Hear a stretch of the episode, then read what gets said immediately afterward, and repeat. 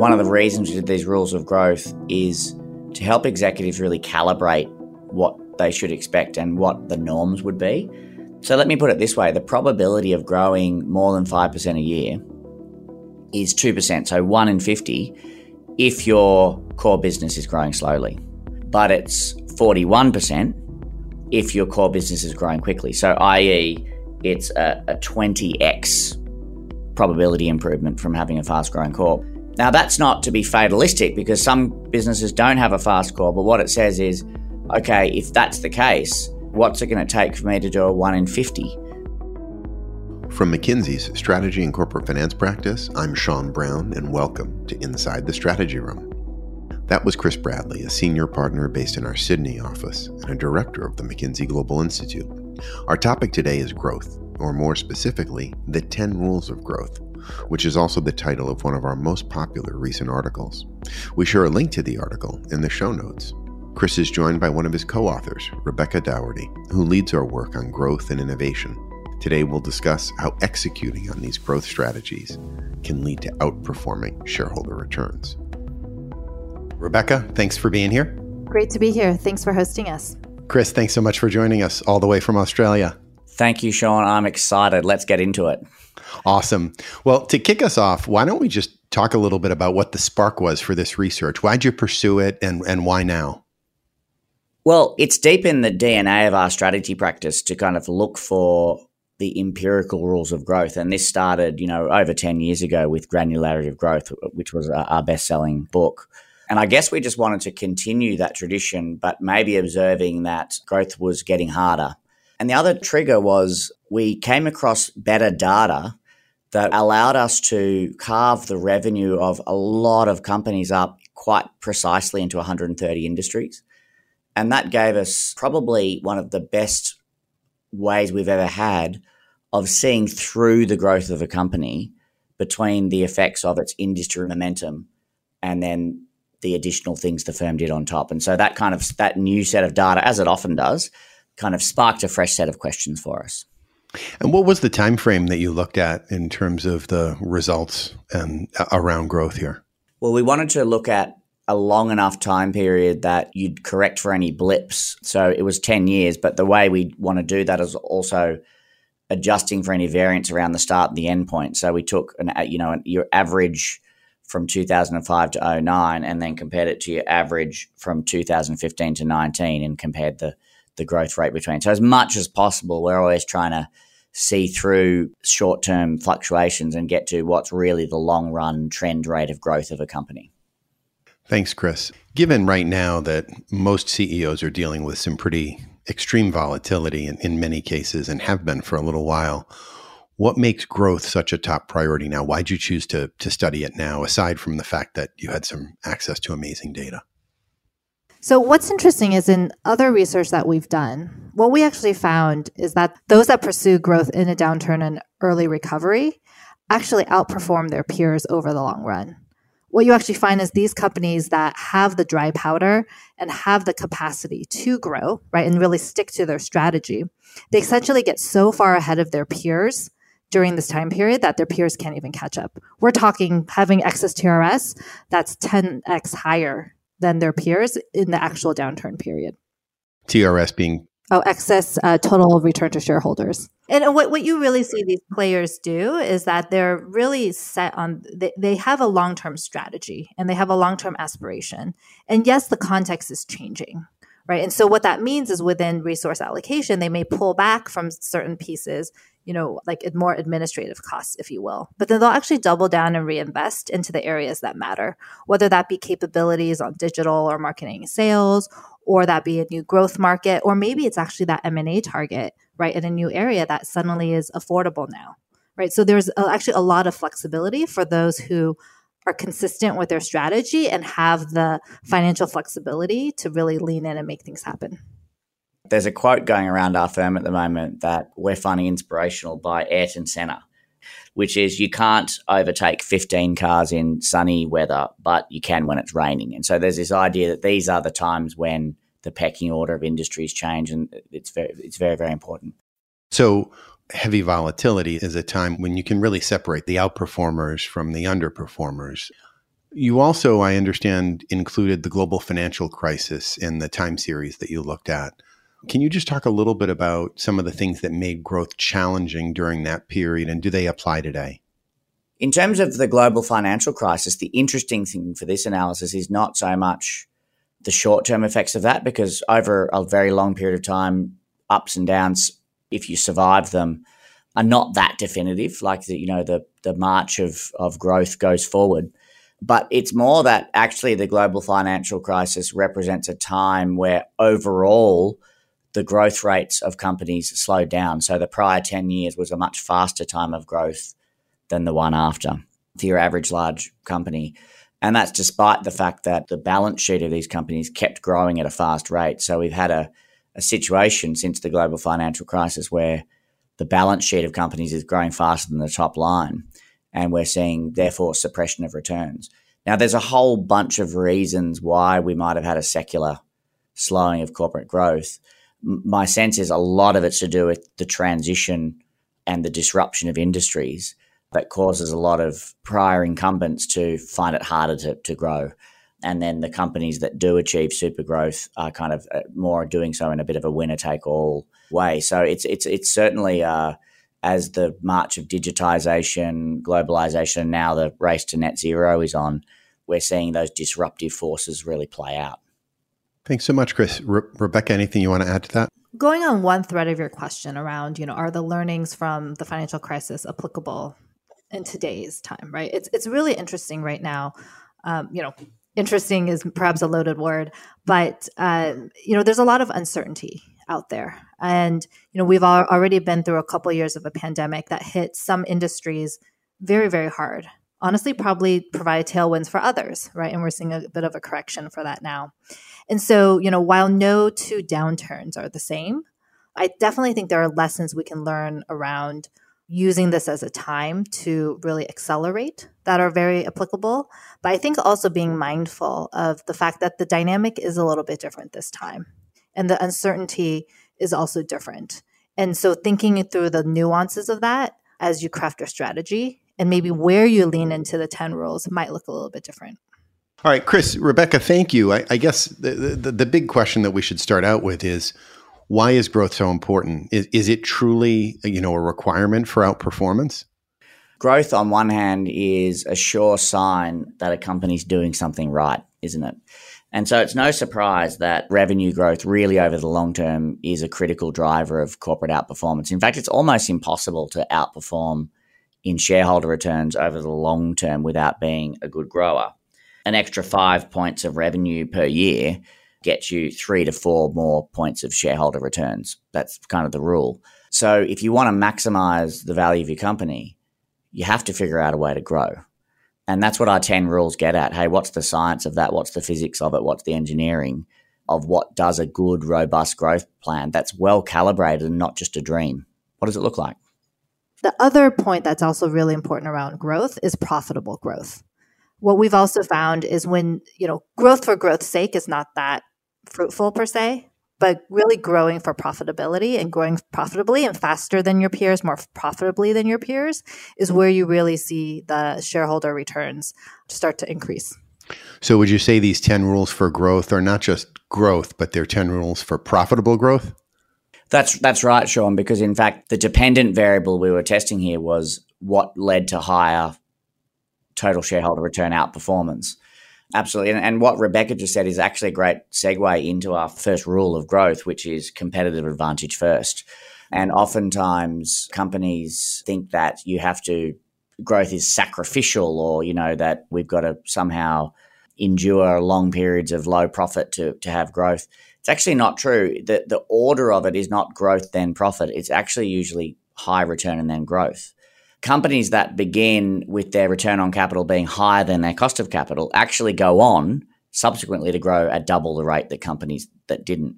So there's a lot going on there, but what it, it does point to a big idea, which is the best rule of growth is to have a terrific business that's powerful and makes great returns and then scale it. And that, that kind of flies in the face of maybe some traditional logic, which is more a build it and they will come kind of model. The actual norm for most companies is be great first. How about that second one? Uh, it's all about the trend. Rebecca, do you want to take that one?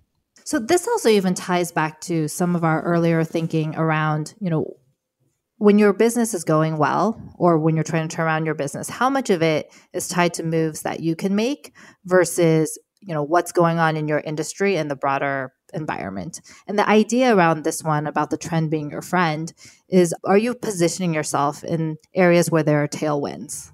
Right. So an example might be, hey, in the downturn, maybe your your sector is struggling a little bit, but there's an adjacent sector that is experiencing a bit of growth, right?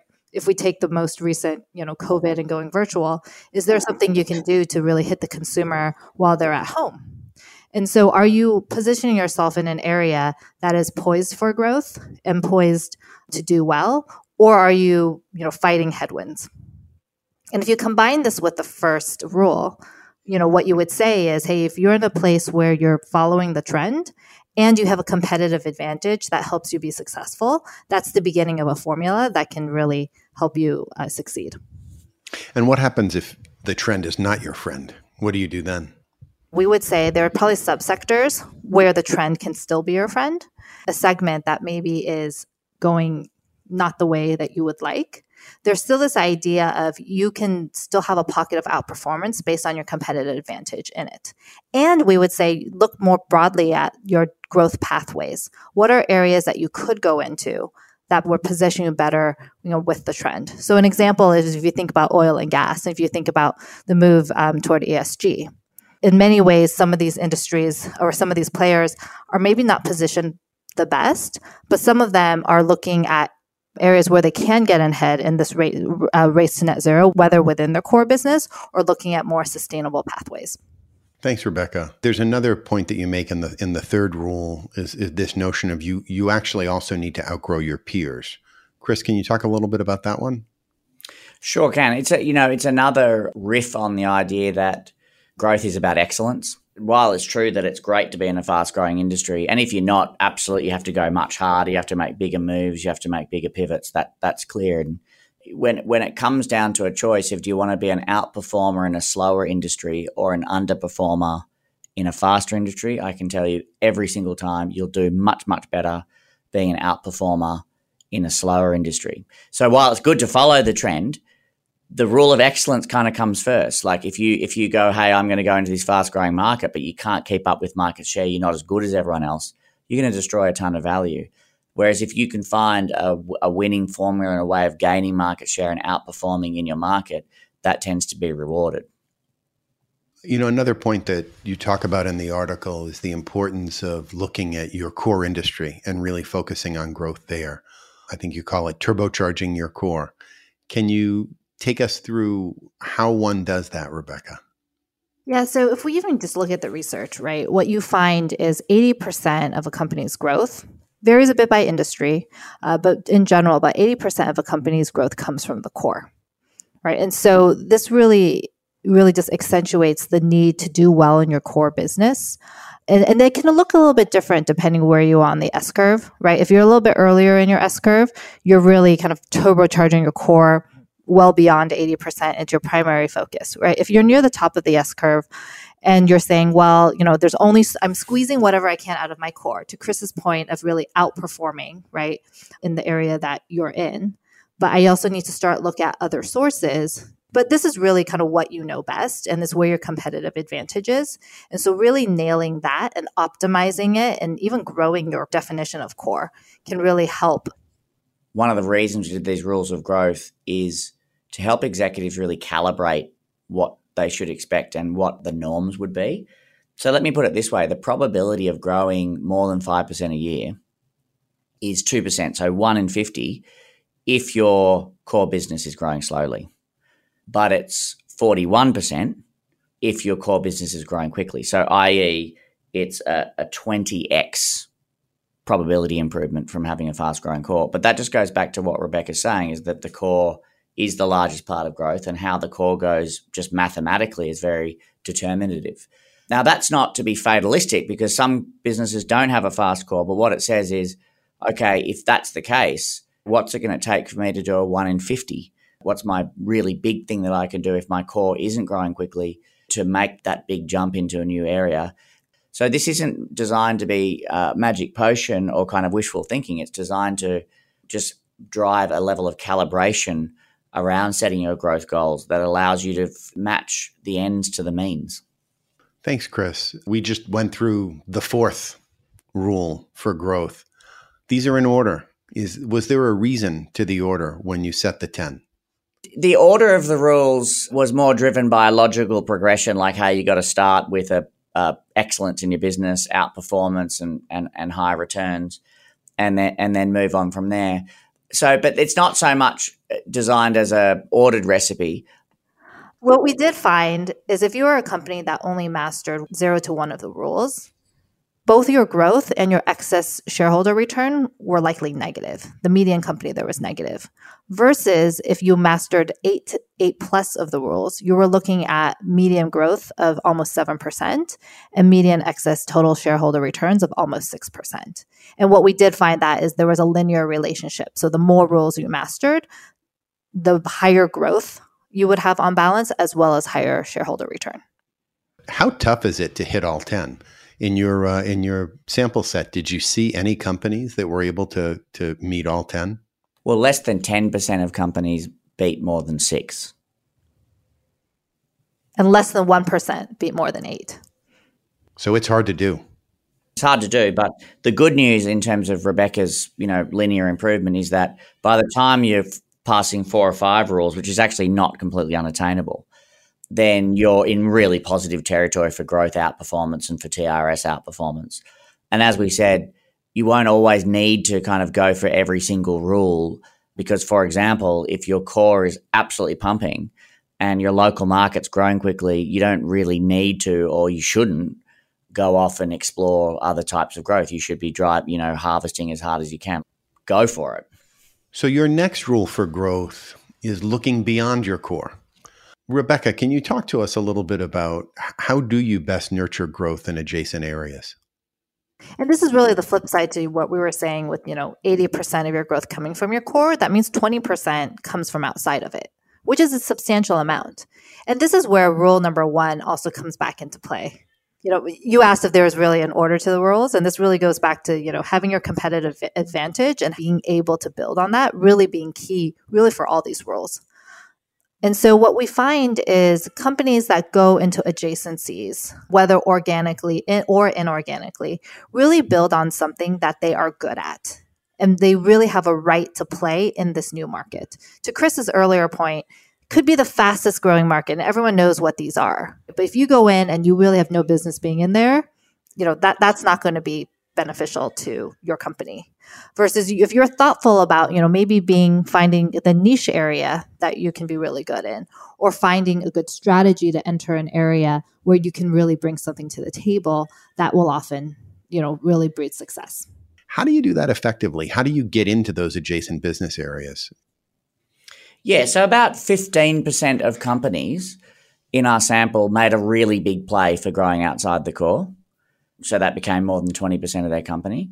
And they did outperform on average by about 1.5 points. So, so it's, it's growing beyond the core is a good thing. Now, it just turns out that, you know, going back to the other one, if, if your core is growing slowly, you have to go even harder outside the core to get that outperformance. There's another one that's got a, a really uh, colorful description be a local hero, commit to winning on the home front. My favorite Mark Knopfler riff. what does that mean and and how does that differ from you know focusing and turbocharging your core? We've talked about growth in terms of how to think about segments and industries and how to think about your core and going into adjacencies. The other axis we might think about is geography. And so your core has the elements of are you in the right segment, but it also has are you in your local geography and are you winning in your local geography?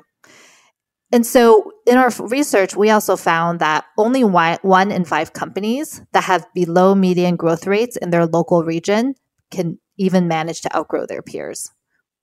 What this translates to is you need to be good in your local geography. And the exceptions might be, for example, in your slower growing region like Japan, you need to go outside your core local geography to really find more growth. But generally speaking, you know, you need to win kind of where you know and then expand out from there. And I, I guess um, you know one one aspect of that is that if you don't have a winning business model at home, it oftentimes is pretty tough to then export that somewhere else, right?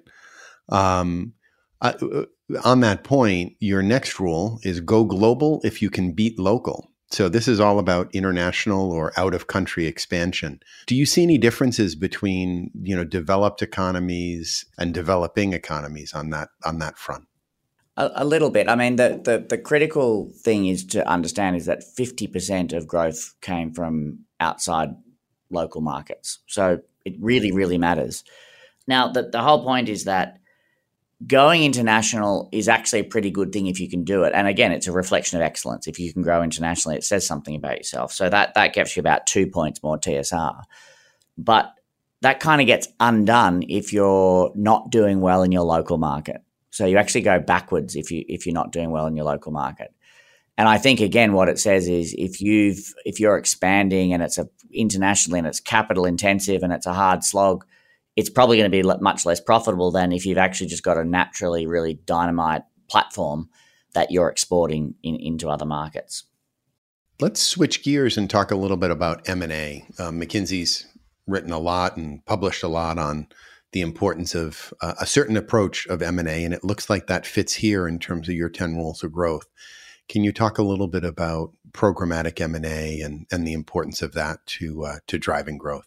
Certainly, Sean as you mentioned, we've done a lot as a firm on programmatic M&A and really the virtue um, of doing so. And maybe just for a quick definition of what that is, we think of programmatic M&A as making a series of acquisitions to support one business theme or one business strategy area.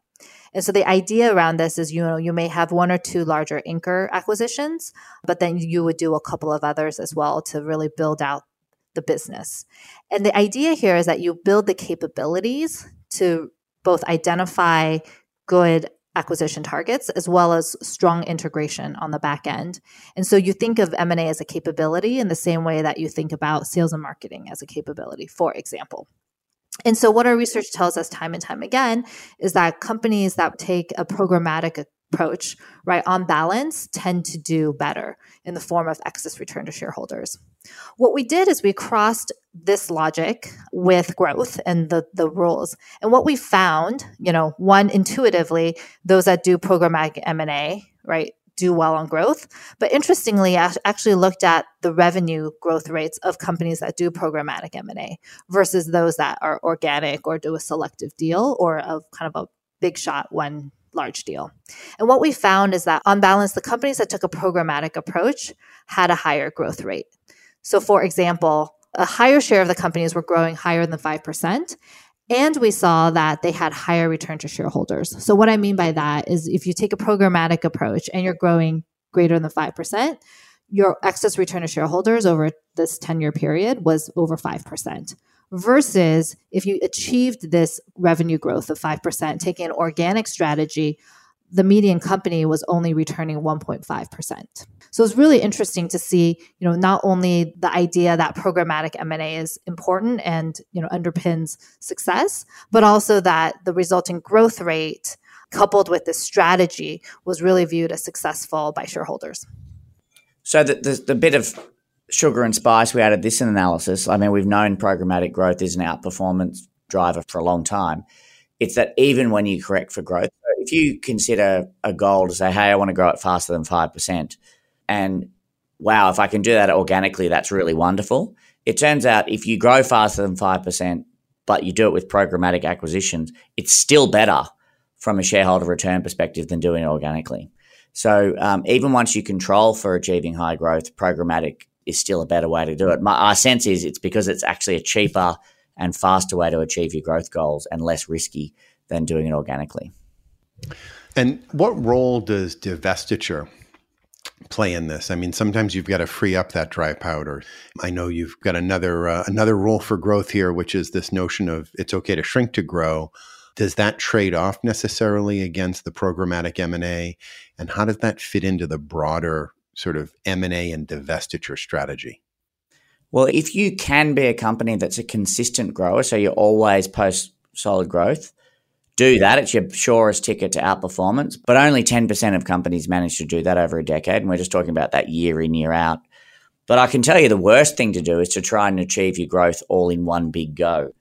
And you don't want to be a choppy grower always up and down. That's bad as well. But there actually is a formula that's somewhere in the sweet spot between that. If you can't achieve year in, year out growth, which not every business can, then actually there's a strategy called shrink to grow that's actually not bad at all. And that's where over a 10 year period, you might have one or two quite major dips in your growth, which would represent large divestitures.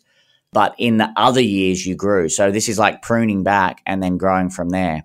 14% of companies do that, and they posted 4% outperformance in, in total shareholder returns. And so that goes against the grain a little bit of this idea of like growth and scale are the same thing. They're actually not. Growth is is much more about pruning back and growing from where you are more than continually amassing scale because then you'll just be an inconsistent grower and you don't want that. And Chris, what does the pruning back do for the company that does it? Is it that they're freeing up dry powder to then go after programmatic? Well, often they'll use carve outs and they'll give it back to shareholders. I think what they're doing is kind of pulling some of the other rules back in, which is grow where you know, increase your similarity, and choose your where to play so that you've got the tailwinds uh, tailwinds over time. So a, a great example of that is a, a, a company local here to Australia. They divested their one division, which was half of their revenue.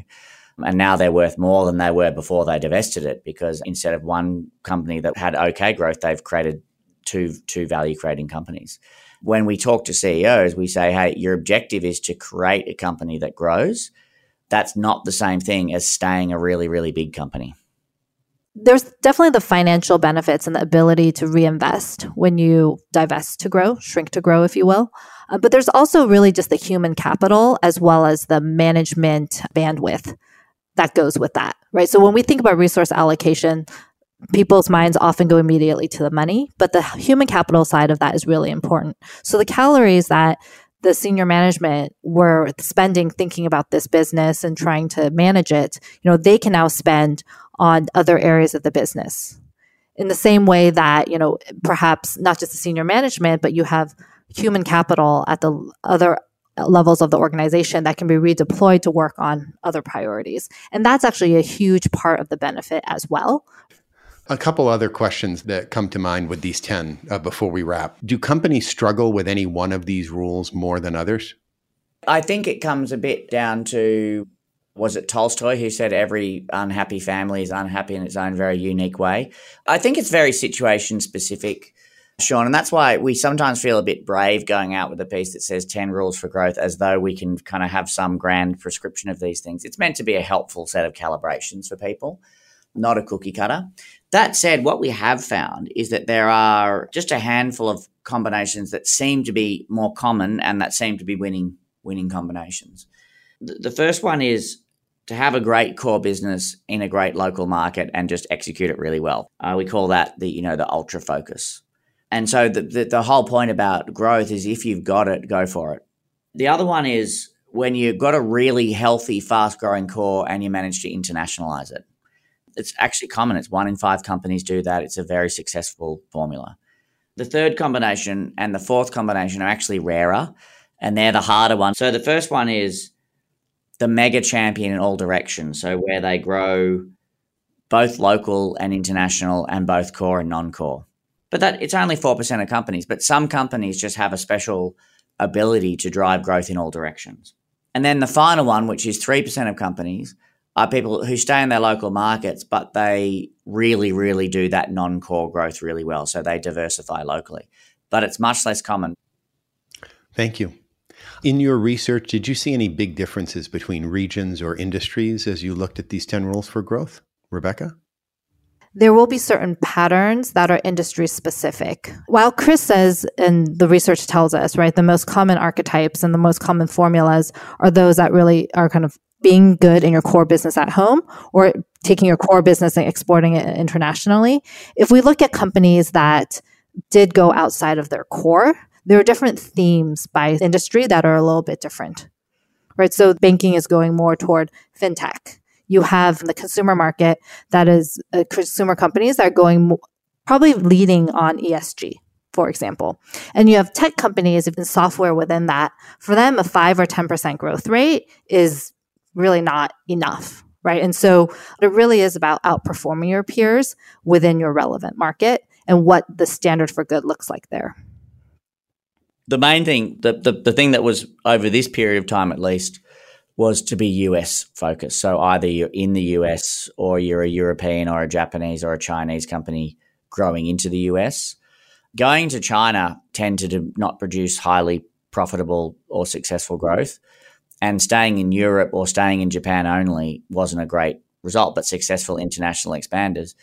A lot of Japanese companies did that really well, but they did so out of necessity. In in your uh, work with clients and your conversations with clients about this research, what kind of reactions are you getting? What are they most excited about? Uh, is there a, is there one of the ten rules that really resonates with them?